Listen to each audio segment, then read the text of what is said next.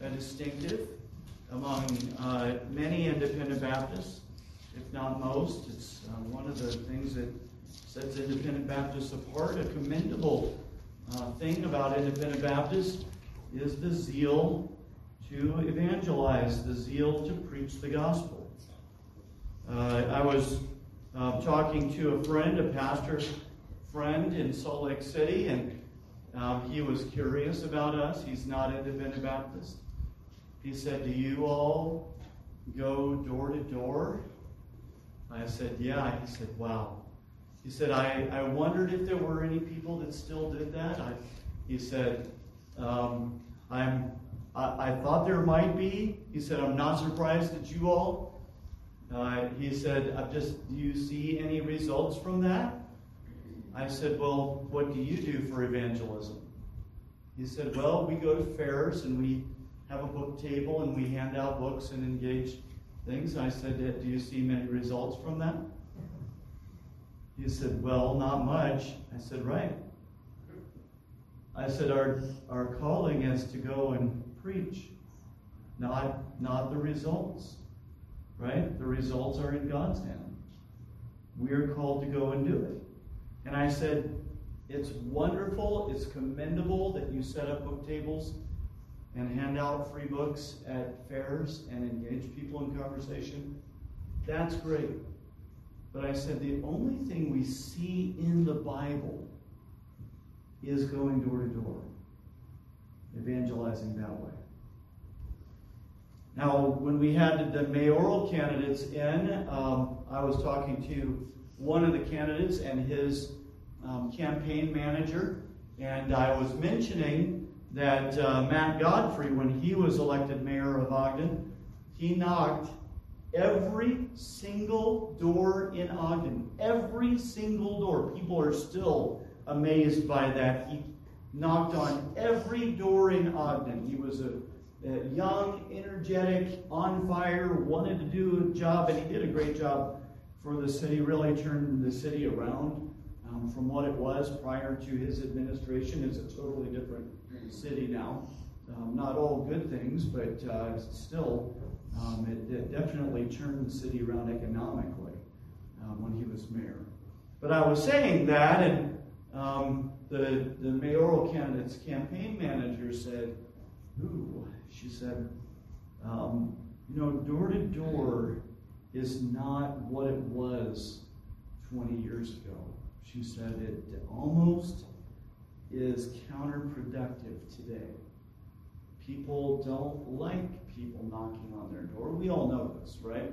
Like she wasn't saying anything that I had never noticed, right? It's not like I was going, oh, really? They don't like it, huh? Maybe that's why they don't answer. Maybe that's why they all put ring out. So you hit the ring, and then they look at you uh, to see who you are, and then they don't say anything uh, at all. Um, so we, we see uh, where these things are, where these things are going, but still, and I want to speak to you tonight on the duty of soul winning, the duty of soul winning. Matthew 28, beginning of verse 18. And Jesus came and spake unto them, saying, All power is given unto me in heaven and in earth. Go ye therefore. Why? Because all power, all authority is given to Jesus to command us. Go ye therefore and teach all nations, baptizing them in the name of the Father and of the Son and of the Holy Ghost, teaching them to observe all things whatsoever I have commanded you, and lo, I am with you always, even unto the end of the world. Amen. Let's pray and we'll dig in. Lord, thank you that we have the opportunity tonight to look at uh, an important duty, too often neglected. I pray that we wouldn't look at soul winning or, or at evangelism as a, a time slot in the week, but that we would see it as a constant duty in our lives. And I pray that we would be active in our witness for you.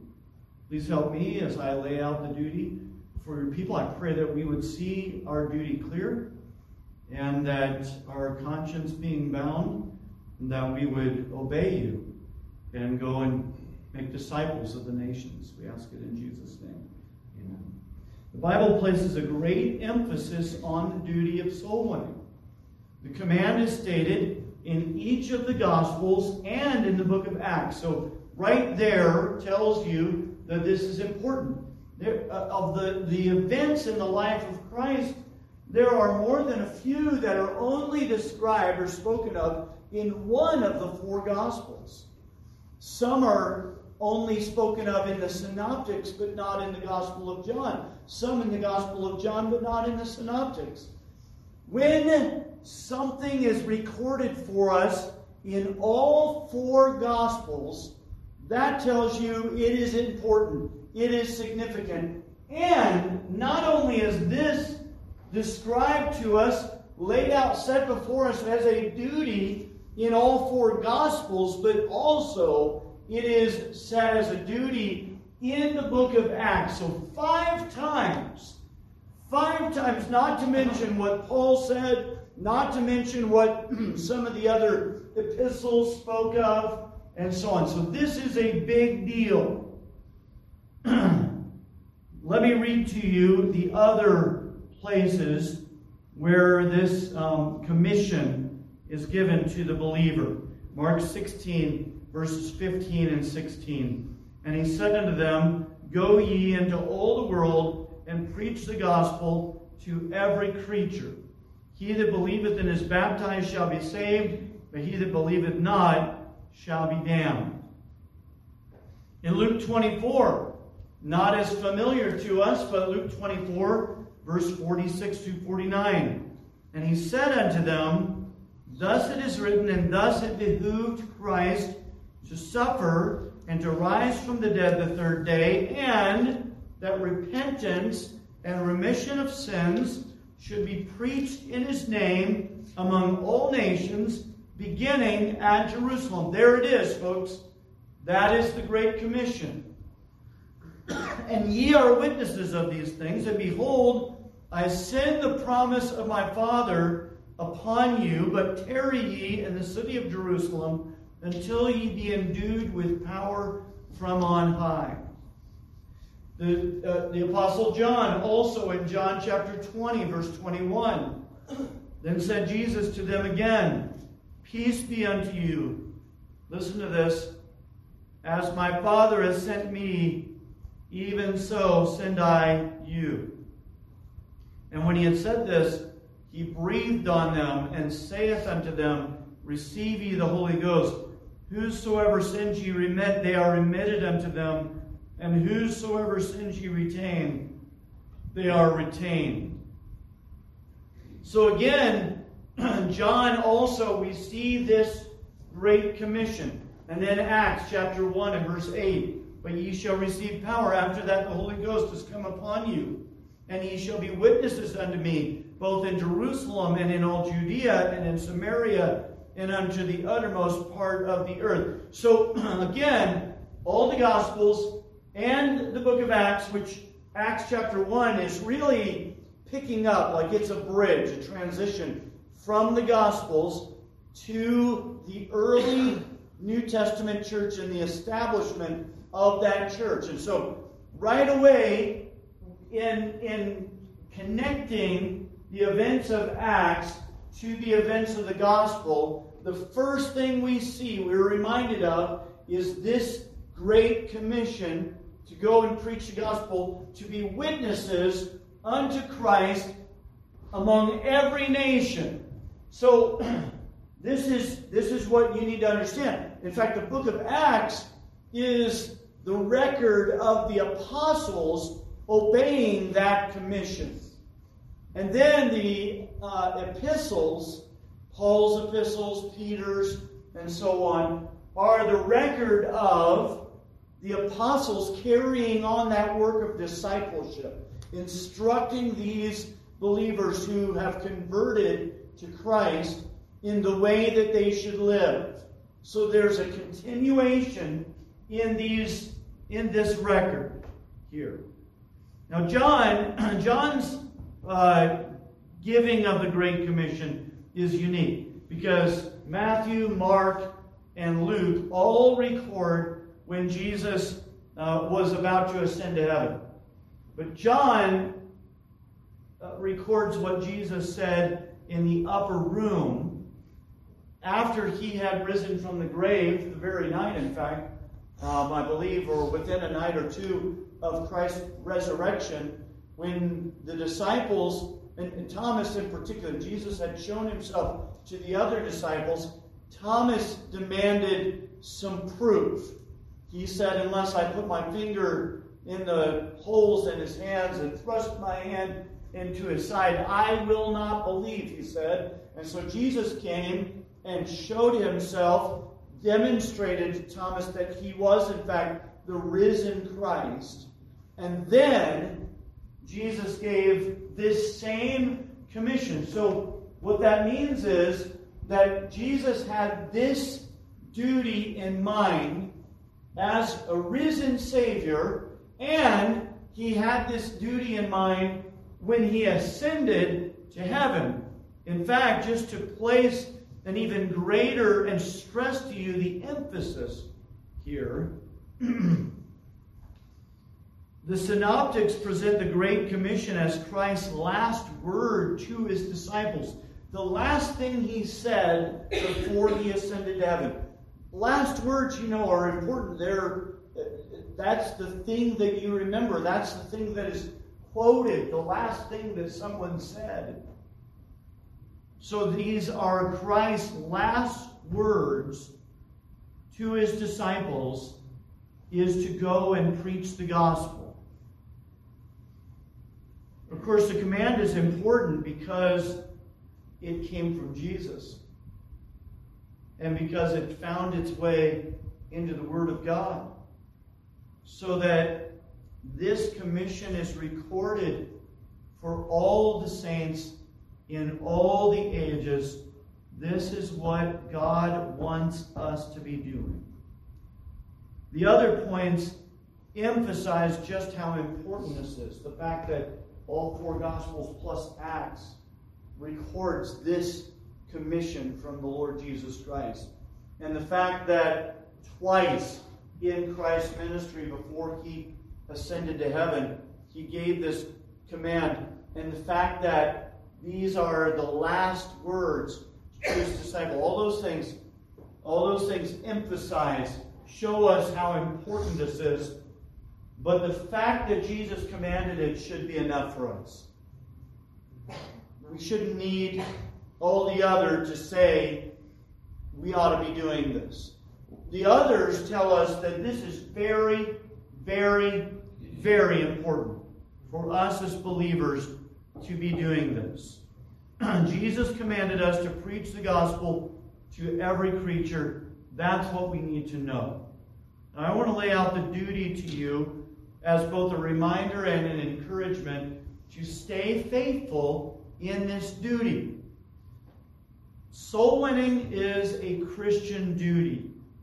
Every follower of Jesus Christ must also be a witness for Christ and let me say this Jesus said in Romans chapter 10, we're told, that if you will not confess Christ before men, that you will not be confessed before the Father. If you are ashamed of Christ, then Christ will be ashamed of you as well. We are witnesses of Christ, though. And I want to be clear about this.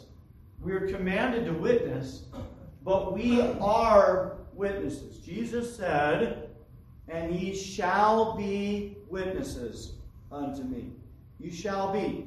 So he was talking about something that would be a reality, uh, a future reality for all those who bear the name of Christian. You are witnesses. The witness that you give of Christ is either true or it is false. Either you're Either you're speaking and, and showing forth the praises of Him, or you are speaking lies about Him. But we are witnesses of Jesus Christ. Now, here's an interesting fact. the word witness, the word that uh, Acts 1 8 uses, that's rendered witness in the Bible, translates the Greek word martyros. Martyros, uh, you might you might recognize vaguely uh, martyros. Um, you might recognize it as the transliterated word martyr. All right, we, martyr. The word martyr is a direct transliteration from Greek to English. All right, so now there's there's a danger in Greek studies. There's a danger of taking something like that and making it mean the same thing. So the fact that the Greek word martyros, martyr, uh, is rendered witness does not mean that you are a martyr if you go out and witness uh, for the Lord, like you are uh, being put on the chopping block. But you might feel like that sometimes when you go out to witness. You might feel like, oh my, you know, I'm about to be, I'm giving my body to be burned and scorned and hated and despised. You might feel persecuted when people slam doors in your face, or sometimes don't slam the door and you wish they would because they stand and spew all kinds of garbage and hateful things at you and say things to you and so on. but there is, though, a correlation to be made, and I want to make a point to you about that Greek word martyros. I want to point out a couple things there. First of all, the fact that martyr is the translated, transliterated version of martyros does not mean that you're required to die for your witness. Uh, it doesn't mean that you have to die in order to be a witness for Christ. The Greek word is used both for those who witness and for those who die. And it's interesting to me that the Bible, actually, the word martyr in the Bible is also this, it's a rendering of this word martyrs.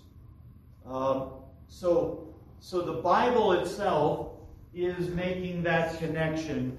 Our English Bible is making that connection. The word martyr came to be associated with those who die as witnesses of Jesus Christ. The word literally means a witness for Jesus who dies because of that witness. Louw-Nida defines it as a person who has been deprived of life as the result of bearing witness to his beliefs. That is a martyr. And in the Bible, the biblical martyr is one who died because of his faithfulness to the Lord Jesus Christ. Now, again, we don't want to um, overdo it with this word. We don't want to overly spiritualize, but I would point out the connection between witnessing and death because um, de- witnessing is a kind of dying. Let me explain. First of all, you have a deeply held conviction, one that you would rather die than give up. Now, I remember when I was a teenager, my, my dad would give me books and stories to read about martyrs. And I would read about those, and I, like, like you, would think to myself, would I do that? Would I do that in that moment? Would I be faithful to death? And I would wonder. I would question. I would doubt. I would think of those times when I was ashamed of Christ, embarrassed that I was a Christian, didn't want people to know it. And I would think, how could I think that I would then die for Jesus? I want to say this that humanly speaking, none of us would give our life for our witness. We would all shrink and we would all cower. But in that moment, God's grace is sufficient. His grace is sufficient. It's hard when people are angry at you for something that you believe. When they rage at you. I think of Trump and how careful sometimes we are, like we don't want to say it.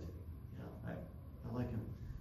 I find that even sometimes around around some pastors, I have to be careful about it because they'll rage too. We don't like people to be upset with us, but even more so with Christ.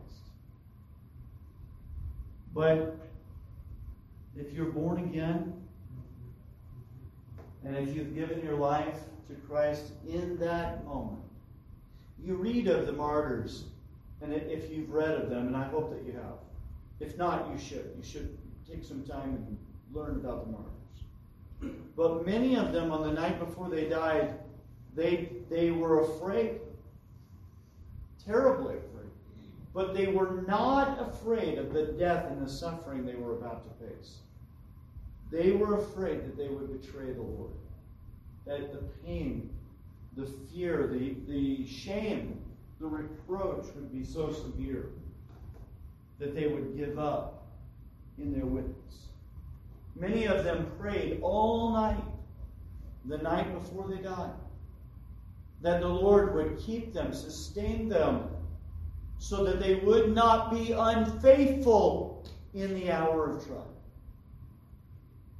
I believe that this is a big part of the role that the whole armor of God plays in the Christian's life to protect us in the evil day, that we would be able to stand in the evil day. this deeply held conviction about the glory of Jesus Christ is more than just fandom. This is a life commitment. And the life commitment is that Jesus died for you because if he didn't die for you, die in your place, then you would suffer eternally for your sins. God has called you to lay your sins on Jesus, and in exchange, God counts the righteousness of Jesus to your account, credits it to your account, counts you righteous for Christ's sake. We have more motivation then to proclaim the good news of the gospel than any other message. That's interesting. You know, I find that uh, the other day my son's football coach was wearing a really faded Washington Redskins shirt. And I was like, what the Redskins? I'm not embarrassed at all to bring that up, but bringing up the gospel is awkward and difficult. Telling people good news. If I hear that somebody's got some sickness and I know something about that sickness, I might relate with them, relate to them some, you know, something that we did or what helped us or something like that. But when it comes to our sin problem, which is far greater than any health problem, far greater than any sports issue. When it comes to what Christ has done for me, I'm hesitant.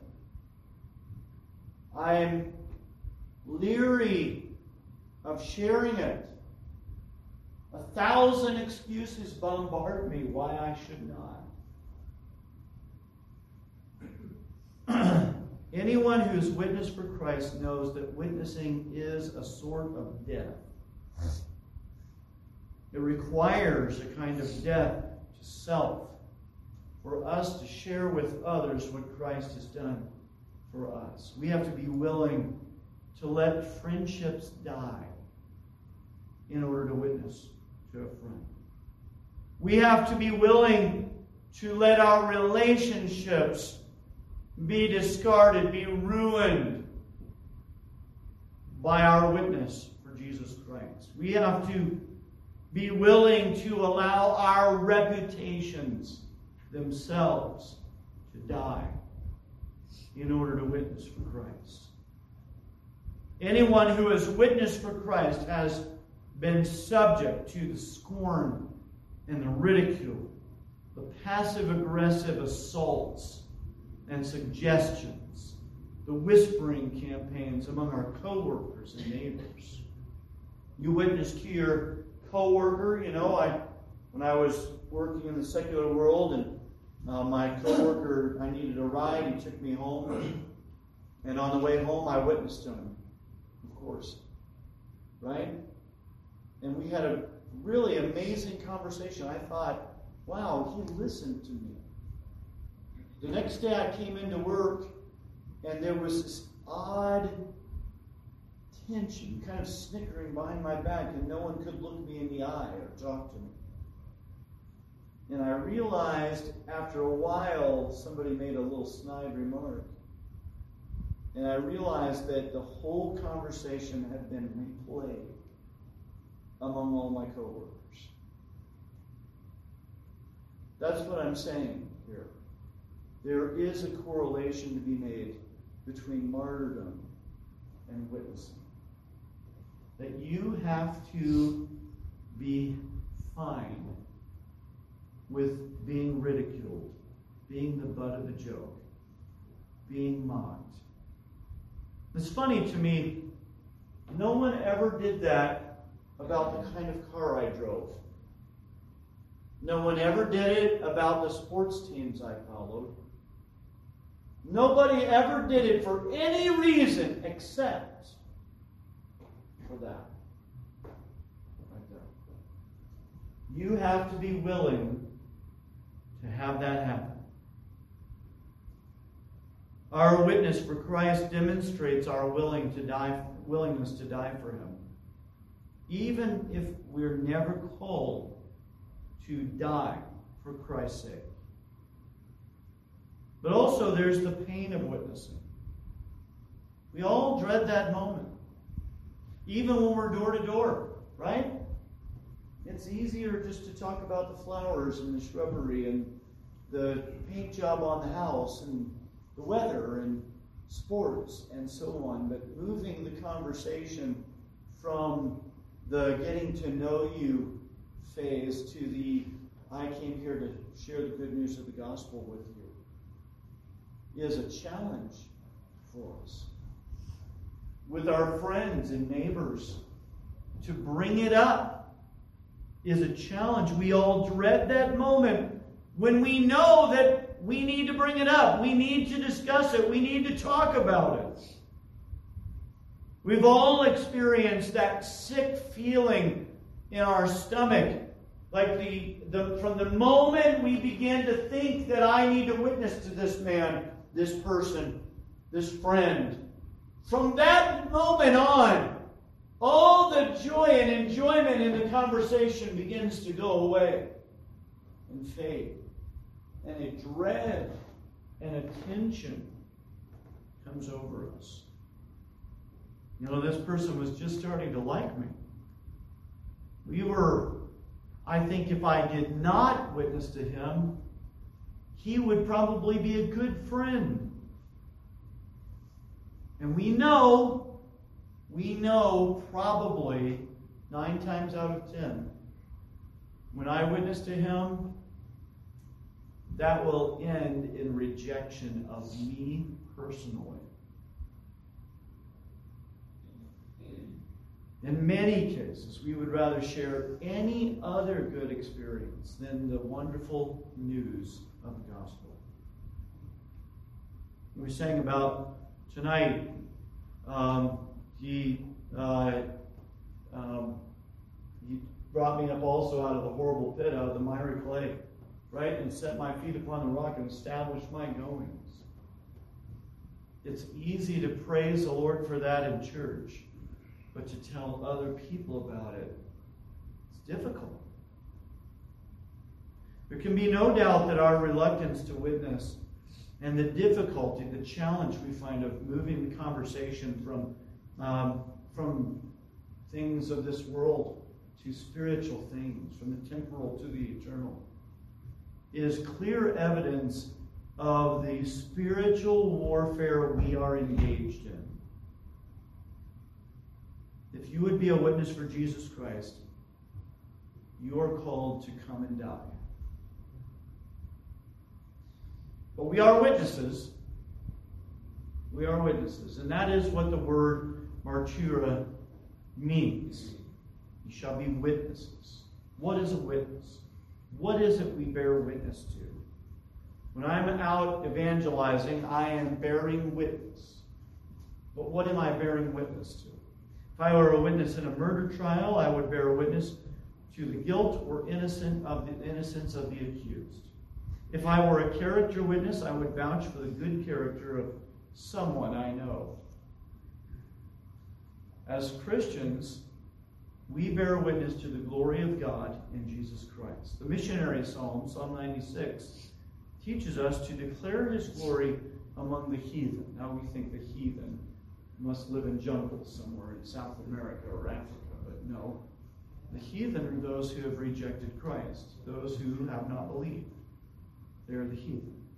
And we're to declare his glory among them. This is the first duty of the Christian witness to show others the glory of our Lord and Savior. Now, of course, his glory is seen most clearly in his plan for redemption. Yes, absolutely, the work of creation is an amazing, amazing work. But the work of redemption surpasses that, eclipses that work. Because the glory of the creation is still there, but it's overshadowed by the fall, overshadowed by sin that has brought ruin and destruction in our world. So that, as I pointed out to you Sunday night, the whole creation cries and groans for redemption. And so God's work of redemption is a truly glorious thing. His glory most clearly, most vividly seen. And we are called to make it known. Make it known. We must proclaim his gospel then as ambassadors.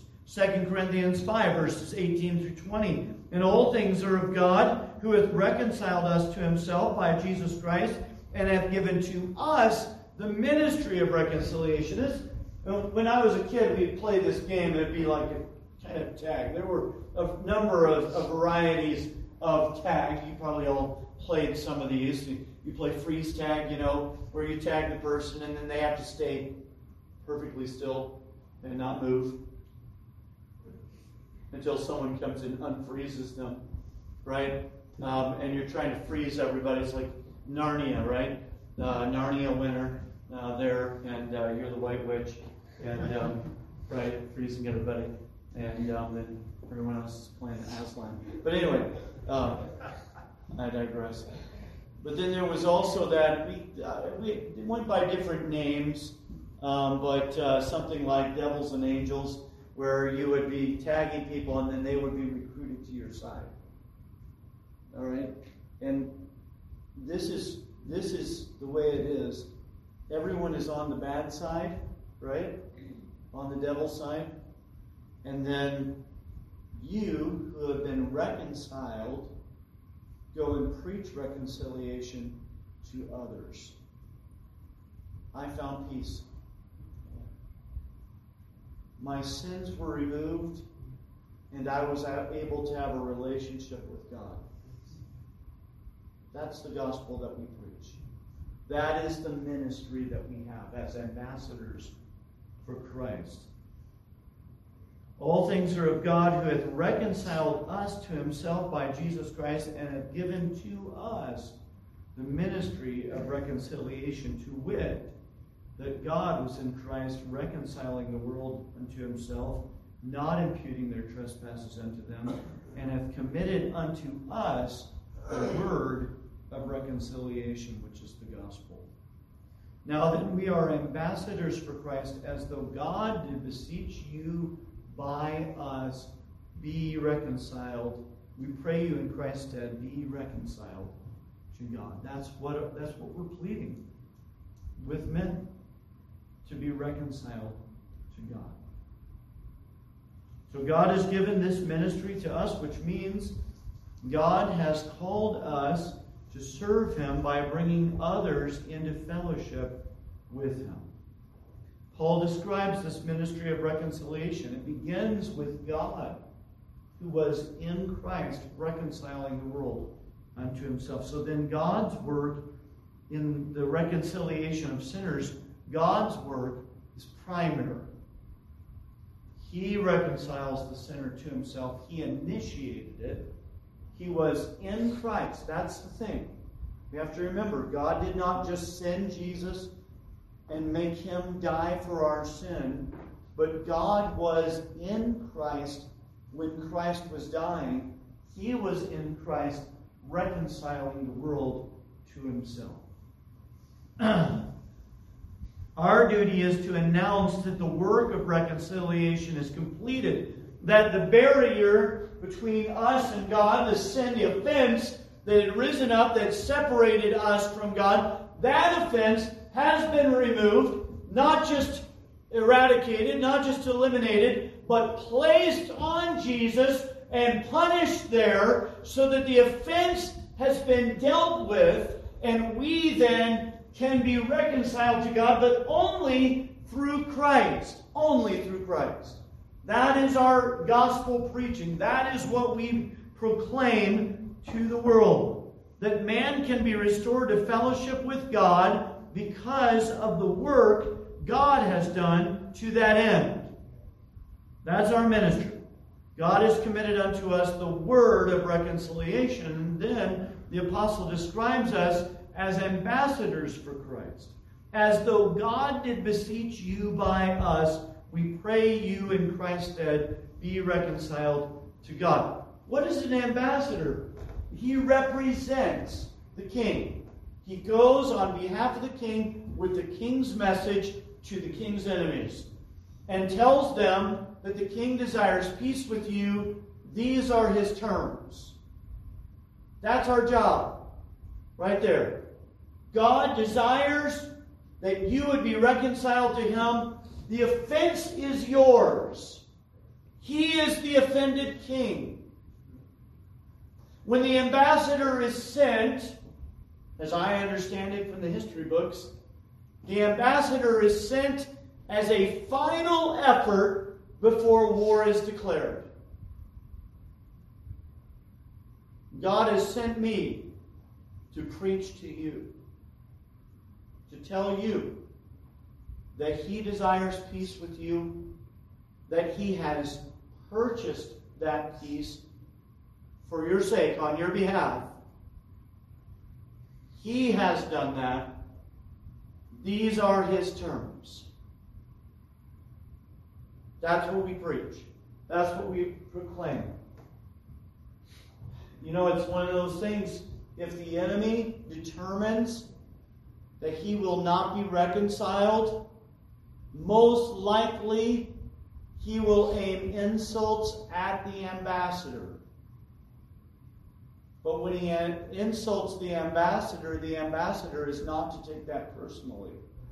The ambassador is to understand that those insults, that hostility, is aimed at him because he represents the king and that the king will deal with it. That's why we're called again to come and die. Come and die. So, our job then, as ambassadors, is not to persuade men to believe the gospel or to receive Jesus Christ. Now, we I may pity them but pity is not necessary for me to deliver the message. It is not required. It is required that I, that I deliver the message faithfully. Our message is simple. Paul described it in Acts 20 and verse 21. 20, uh, I'm sorry, Acts 20, verse 20 and 21. And how I kept back nothing that was profitable unto you, but have showed you and have taught you publicly and from house to house testifying both to the Jews and also to the Greeks repentance toward God and faith toward our Lord Jesus Christ. repentance toward God, and faith towards our Lord Jesus Christ. That's our message. That's what we preach. Those are the terms. Christ purchased the peace. He is our peace. We go and announce the terms faith and repentance. That's it. Now, we can have compassion towards the lost as well. Jude speaks of that in Jude 1, verse 22. And if some have compassion, making difference, others save with fear, pulling them out of the fire, hating even the garment spotted by the flesh. But our primary duty as a witness is not compassion. I don't need to turn on the waterworks to be a good ambassador. I don't need a trembling lip to be a good ambassador. I don't need a tear in my eye to be a good ambassador. The most important reason why we ought to witness is not the pity we feel for sinners. It is not. We are witnesses because God has made us witnesses of His great glory and saving grace. We have experienced it ourselves. We ourselves have been reconciled to God. We see His great glory, His great majesty, and we desire that He would be glorified in saving sinners. And so we preach. We preach for Him. He is our motivation, not lost sinners. We tell the world because He sent us to tell the world. Compassion should enter the picture because we're human beings and we've experienced the forgiveness of God ourselves. We ought to feel compassion towards sinners who are going to stand before the judgment seat of God in time. As one human being should have feelings of humanity towards another human being. Just as if I saw their house was on fire and I knew that they were trapped inside or didn't know that their house was on fire, it would be unconscionable not to go and tell them that. Even so, it is unconscionable not to tell a fellow human being the danger that he stands in if he continues in his rejection of God. but sometimes, though, and this is where it can be difficult, sometimes we are called to preach the gospel to people we feel no pity towards, no compassion towards, and perhaps even feel like if they die and go to hell, they'll deserve it. We're called to go and preach the gospel to them as well. Because the same God, the same God who saved and redeemed John, the beloved apostle, also saved and redeemed the murderer Paul.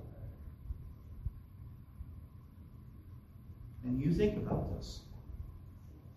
When Paul was first converted, there is, in my mind, no doubt, absolutely no doubt, that when he showed up at church, he fa- confronted face to face people who he had hauled away to death.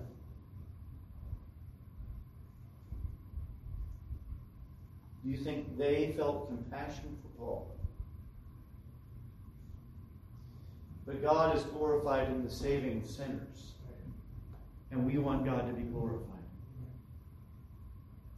Soul winning is an individual duty, it is also a church duty. The Great Commission was not given merely to individual believers. Christ gave the Great Commission to his church. Jesus Christ in his ministry promised to build his church. Matthew 16, 18. And I say also unto thee that thou art Peter, and upon this rock, listen to this next word, smallest word in the English language. I, I will build my church, and the gates of hell shall not prevail against it. Jesus said that he would build his church. The Bible nowhere teaches that the day of Pentecost was the founding of the church after Jesus had ascended to heaven. The day of Pentecost was the empowering of the church. The church was commanded to tarry in Jerusalem until they were endued with power from on high. And when the Bible speaks of the, the giving of the Holy Ghost, it does not speak of it in terms of individuals being filled and empowered. The Holy Spirit, you'll remember, filled the whole place where they were at. The flaming tongues of fire appeared over each head. But the Spirit filled the place where they were at. God was empowering His church for this witness. All right, so the gathered disciples were the first church. When Christ gave the Great Commission, He gave it to that first church. So then the church has a duty to actively engage the community with the gospel. I'm going to stop there. We need to. Um, I've been going overtime week after week. Your fault. You get me all hyped up, and then I start ranting and marching back and forth and going on and on and on and on. So we'll take two weeks on this important subject. We've taken two weeks on other subjects. Let's take two on this one.